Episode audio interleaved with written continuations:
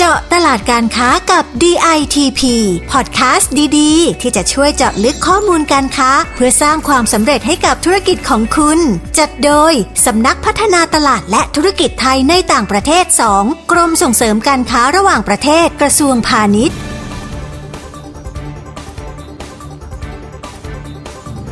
สวัสดีค่ะพบกับพอดแคสต์เจาะตลาดการค้ากับ ดี ไอ ที พี ซีซั่นสองนะคะกับดิฉันประภาบุรณศิริหัวหน้ากลุ่มงานแผนและอำนวยการสวัสดีค่ะค่ะสวัสดีค่ะคุณประภาสวัสดีค่ะค่ะดิฉันนะคะลักษมีศิลาลิขิตค่ะนักวิชาการเผยแพร่ปฏิบัติการค่ะสวัสดีคุณผู้ฟังแล้วก็คุณประภาอีกครั้งนะคะค่ะวันนี้เราจะพาไปเจาะตลาดการค้าบนโลกออนไลน์ที่อิตาลีกันค่ะค่ะพอตั้งแต่โควิด สิบเก้า เนี่ยเข้ามานะคะก็ทำให้ตลาดอีคอมเมิร์ซที่นี่เติบโตอย่างมากค่ะไม่แพ้กับประเทศอื่นๆในยุโรปเลยนะคะใช่ค่ะข้อมูลนี้นะคะมาจากสำนักงานส่งเสริมการค้าในต่างประเทศณเมืองมิลานประเทศอิตาลีนะคะเขาบอกว่าปีสองพันห้าร้อยหกสิบสามที่ผ่านมาเนี่ยตัวเลขของธุรกิจ e-commerce เนี่ยโตสวนกระแสเลยนะคะมีบริษัทที่จดทะเบียนด้านการค้าออนไลน์เนี่ยเพิ่มขึ้นถึง หนึ่งพันห้าร้อยหกสิบเจ็ด บริษัทเติบโตถึง ห้าสิบเปอร์เซ็นต์ เลยนะคะค่ะถือว่าเติบโตมากทีเดียวเลยนะคะใช่ค่ะค่ะทางด้านนักช็อปชาวอิตาลีนะคะก็ไม่ทำให้ผิดหวังค่ะเพราะว่าการใช้จ่ายเฉลี่ยของผู้ซื้อออนไลน์เนี่ยค่ะ อ, อยู่ราวๆที่หกร้อยเจ็ดสิบสี่ยูโรหรือว่าประมาณ สองหมื่นหกพัน บาทค่ะค่ะโดย หกสิบเจ็ดเปอร์เซ็นต์ ค่ะซื้อจากเว็บไซต์ต่างประเทศค่ะแล้วก็เกือบทั้งหมดนะคะซื้อผ่าน Marketplace ค่ะโดย เก้าสิบสี่เปอร์เซ็นต์ เนี่ยค่ะซื้อผ่าน Amazon ค่ะ ห้าสิบสองเปอร์เซ็นต์ ซื้อผ่าน eBay ค่ะแล้วก็ สี่สิบสี่เปอร์เซ็นต์ ซื้อผ่าน Zalando ค่ะโอ้โหฟังแล้วเนี่ยนะคะเห็นเลยนะคะว่าการค้าเขาเรียกอะไรซื้อออนไลน์เติบโตมากเลยนะคะทีนี้เรามาพูดถึง Marketplace กันเนี่ยดิฉันขอเพิ่มเติมข้อมูลให้นะคะซึ่งทางสคต.บอกว่าปัจจุบันเนี่ย สี่สิบห้าเปอร์เซ็นต์ ของบริษัทอิตาเลียนเนี่ยจะจำหน่ายสินค้าบน Marketplace โดยส่วนใหญ่จะใช้แพลตฟอร์ม สองถึงห้า ประเภทพร้อมกันเลยนะคะโดย Marketplace ที่ได้รับความนิยมมากที่สุดในอิตาลีเนี่ยก็คือ Amazon สูงถึง สามสิบแปดเปอร์เซ็นต์ นะคะ eBay ยี่สิบเอ็ดเปอร์เซ็นต์ นะคะแล้วก็ Facebook Marketplace เนี่ย สิบสามเปอร์เซ็นต์ นอกจากนี้ยังมี E-price Alibaba แล้วก็ Zalando ด้วยนะคะค่ะฟังแล้วก็ชื่อคุ้นๆทางนั้นเลยนะคะแต่ว่าก็ไม่ใช่จะไม่มีที่ยืนให้กับ Marketplace เล็กๆเลยนะคะเพราะว่าแนวโน้มของ Local Marketplace นะคะแบบท้องถิ่นก็กำลังเติบโตในอิตาลีเลยนะคะค่ะโดยมีเป้าหมายเพื่อช่วยเหลือผู้ผลิตผู้ประกอบการรายย่อยในท้องถิ่นค่ะโดยรวบรวมร้านค้า Local นะคะเพื่อจำหน่ายสินค้าทั้งในแล้วก็ต่างประเทศค่ะคุณผู้ฟังคะอย่างที่บอกไปว่าจริงๆแล้ว Marketplace เล็กๆเนี่ยก็ยังสามารถมีโอกาสได้เพียงแต่ว่าสินค้าของคุณจะต้องโดดเด่น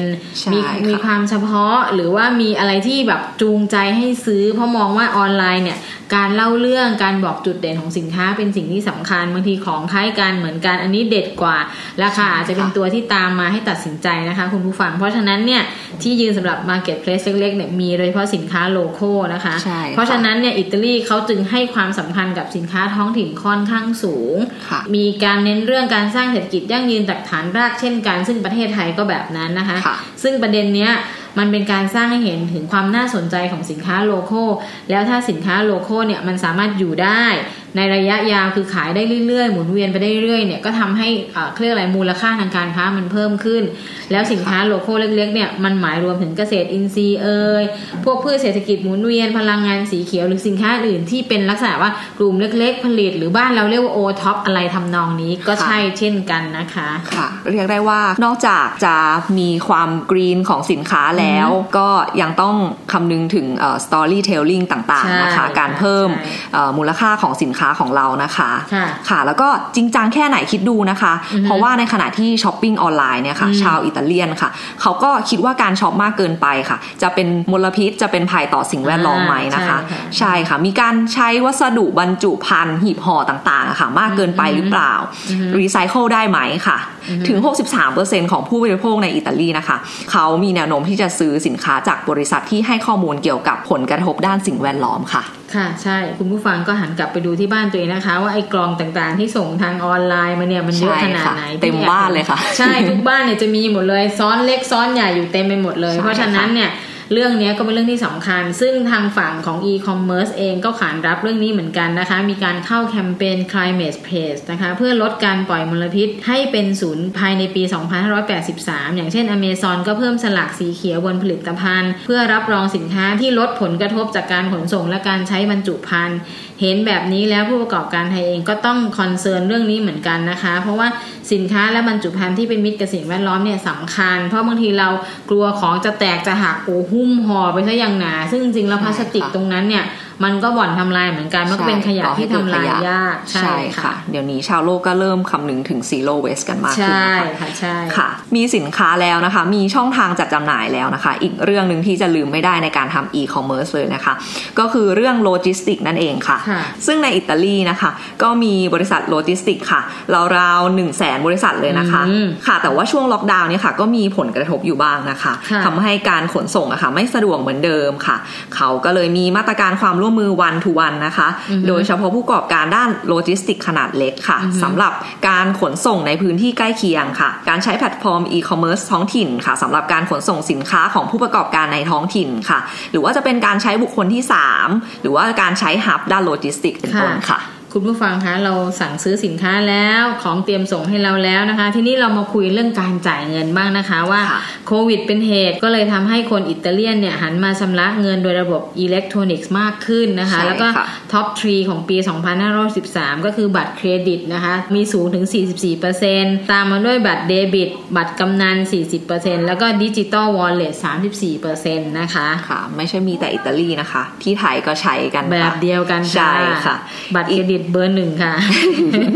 ใช่ค่ะแล้วก็อีกกระแสนึงนะคะที่มาแรงจากอิตาลีค่ะก็คือการชำระเงินเป็นงวดนะคะ uh-huh. แบบว่าซื้อก่อนจ่ายทีหลัง uh-huh. อะไรประมาณนั้นค่ะ uh-huh. แถมยังไม่จำกัดค่าใช้จ่ายขั้นต่ำในการสั่งซื้อด้วยนะคะก็เลยทำให้ซื้อง่ายขายคล่อง ซี เอฟ กันแบบรัวๆไปเลยล่ะค่ะ uh-huh. กระเป๋าฉีกเลยนะคะคุณผู้ฟังถ้าถามว่าแล้วผู้ประกอบการไทยต้องทำอย่างไรบ้างคะถึงจะเจาะตลาดอีคอมเมิร์ซของอิตาลีได้ทางสคต.มิลานแนะนำว่าในส่วนของการเตรียมการเนี่ยก็จะต้องศึกษาขั้นตอนกฎระเบียบและพิธีการต่างๆที่ใช้ควบคุมในการทำการค้าระหว่างประเทศนะคะแล้วก็มีการจัดทำขั้นตอนการทำ e-commerce อย่างเป็นระบบ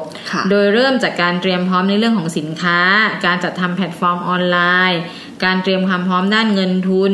การจัดการระบบการชำระเงินการคืนสินค้าการรับประกันสินค้าการขนส่งสินค้าและปิดท้ายด้วยเตรียมแผนการตลาดสำหรับธุรกิจออนไลน์นะคะนิดนึงอยากจะเน้นเรื่องการคืนสินค้านะคะที่พูดเมื่อครู่เนี่ยจริงๆแล้วในต่างประเทศหรือที่ไหนก็ตามเวลาซื้อไปแล้วไม่ตรงปกหรือสินค้าไม่เป็นอย่างที่เขามโนไว้ตามที่เราโฆษณาไปเนี่ยเขามีสิทธิ์จะคืนได้เพราะนั้นผู้ขายก็ต้องเผื่อใจตรงนี้ไว้ด้วยว่าเราต้องขายของที่มีคุณภาพเมื่อถึงผู้รับแล้วแฮปปี้ดีใจไม่ใช่เห็นแล้วยี้เอาคืนมาอีกเนี่ยเราก็จะไม่เขาเรียกไม่คุ้มทุนในการทำนะคะคุณผู้ฟังค่ะต้องดูให้ครบถ้วนนะคะใช่ค่ะใช่ค่ะที่สำคัญนะคะจะต้องศึกษาแพลตฟอร์มค่ะแล้วก็ Marketplace ของอิตาลีให้ดีค่ะเพื่อที่จะได้เจาะกลุ่มผู้บริโภคให้ได้ตรงเป้าหมายมากที่สุดค่ะและต้องสร้างความน่าเชื่อถือของสินค้าค่ะโดยระบุตัวตนของบริษัทมาตรฐานต่างๆของสินค้าแล้วก็รายละเอียดของสินค้ารวมถึงการสร้างแบรนด์ค่ะโดยเฉพาะถ้าสินค้าในแบรนด์เรานะคะยังไม่เป็นที่รู้จักดีในต่างประเทศนั่นเองค่ะซึ่งสำคัญมากนะคะการสร้างให้เขาเชื่อถือในแบรนด์หรือในยี่ห้อของเรานะคะใช่ค่ะในส่วนกลยุทธ์ด้านสินค้านะคะนอกจากจะนำเสนอสินค้าที่ตลาดต้องการแล้วนะคะก็ควรจะเป็นสินค้าที่ยังไม่มีการวางจำหน่ายตามหน้าร้านยากต่อการหาซื้อในอิตาลีมีเอกลักษณ์โดดเด่นและมีราคาเหมาะสมนะคะซึ่งจะเป็นจุดที่เขาจะตามหาเราหรืออยากได้สินค้าของเราซึ่งราคาเหมาะสมที่ว่านี้นะคะทางสคต.มิลานแอบกระซิบมาว่าต้องอยู่ระหว่าง สิบถึงสี่สิบ ยูโรหรือประมาณทั้ง สี่ร้อยถึงหนึ่งพันหกร้อย บาทนะคะจะง่ายต่อการตัดสินใจเกินจากนี้ไปแล้วก็จะคิดหนักนิดนึงเหมือนเรา TikTok TikTok แพงไป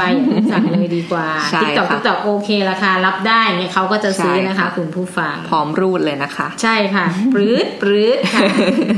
ค่ะถ้าวันนี้ข้อมูลที่เราสองคนนำมาฝากนะคะยังไม่จุใจมากพอค่ะคุณผู้ฟังก็สามารถเข้าไปศึกษาหาข้อมูลเพิ่มเติมนะคะได้ทางเว็บไซต์ของกรมส่งเสริมการค้าระหว่างประเทศค่ะ ดับเบิลยู ดับเบิลยู ดับเบิลยู ดอท ดี ไอ ที พี ดอท โก ดอท ที เอช นะคะหรือว่าเว็บไซต์น้องใหม่ของสปต.สองนะคะ ดับเบิลยู ดับเบิลยู ดับเบิลยู ดอท ดี ไอ ที พี โอเวอร์ซีส ดอท คอม ค่ะ ค่ะหรือว่าโทรสอบถามคำแนะนำที่สายโดยหนึ่งหนึ่งหกเก้าก็ได้นะคะทีมงานของกรมส่งเสริมการค้าระหว่างประเทศยินดีให้คำปรึกษาในทุกเรื่องของการส่งออกเลยนะคะสุดท้ายฝากติดตามพอดแคสต์เจาะตลาดการค้ากับ ดี ไอ ที พี ซีซั่นสองทุกวันจันทร์พุธศุกร์นะคะสำหรับวันนี้หมดเวลาแล้วเราสองคนต้องลาไปก่อนนะคะสวัสดีค่ะสวัสดีค่ะเจาะตลาดการค้ากับ ดี ไอ ที พี ติดตามข้อมูลข่าวสารและกิจกรรมดีๆเพิ่มเติมได้ที่ ดับเบิลยู ดับเบิลยู ดับเบิลยู ดอท ดี ไอ ที พี ดอท จี โอ ดอท ที เอช หรือสายด่วนหนึ่งหนึ่งหกเก้า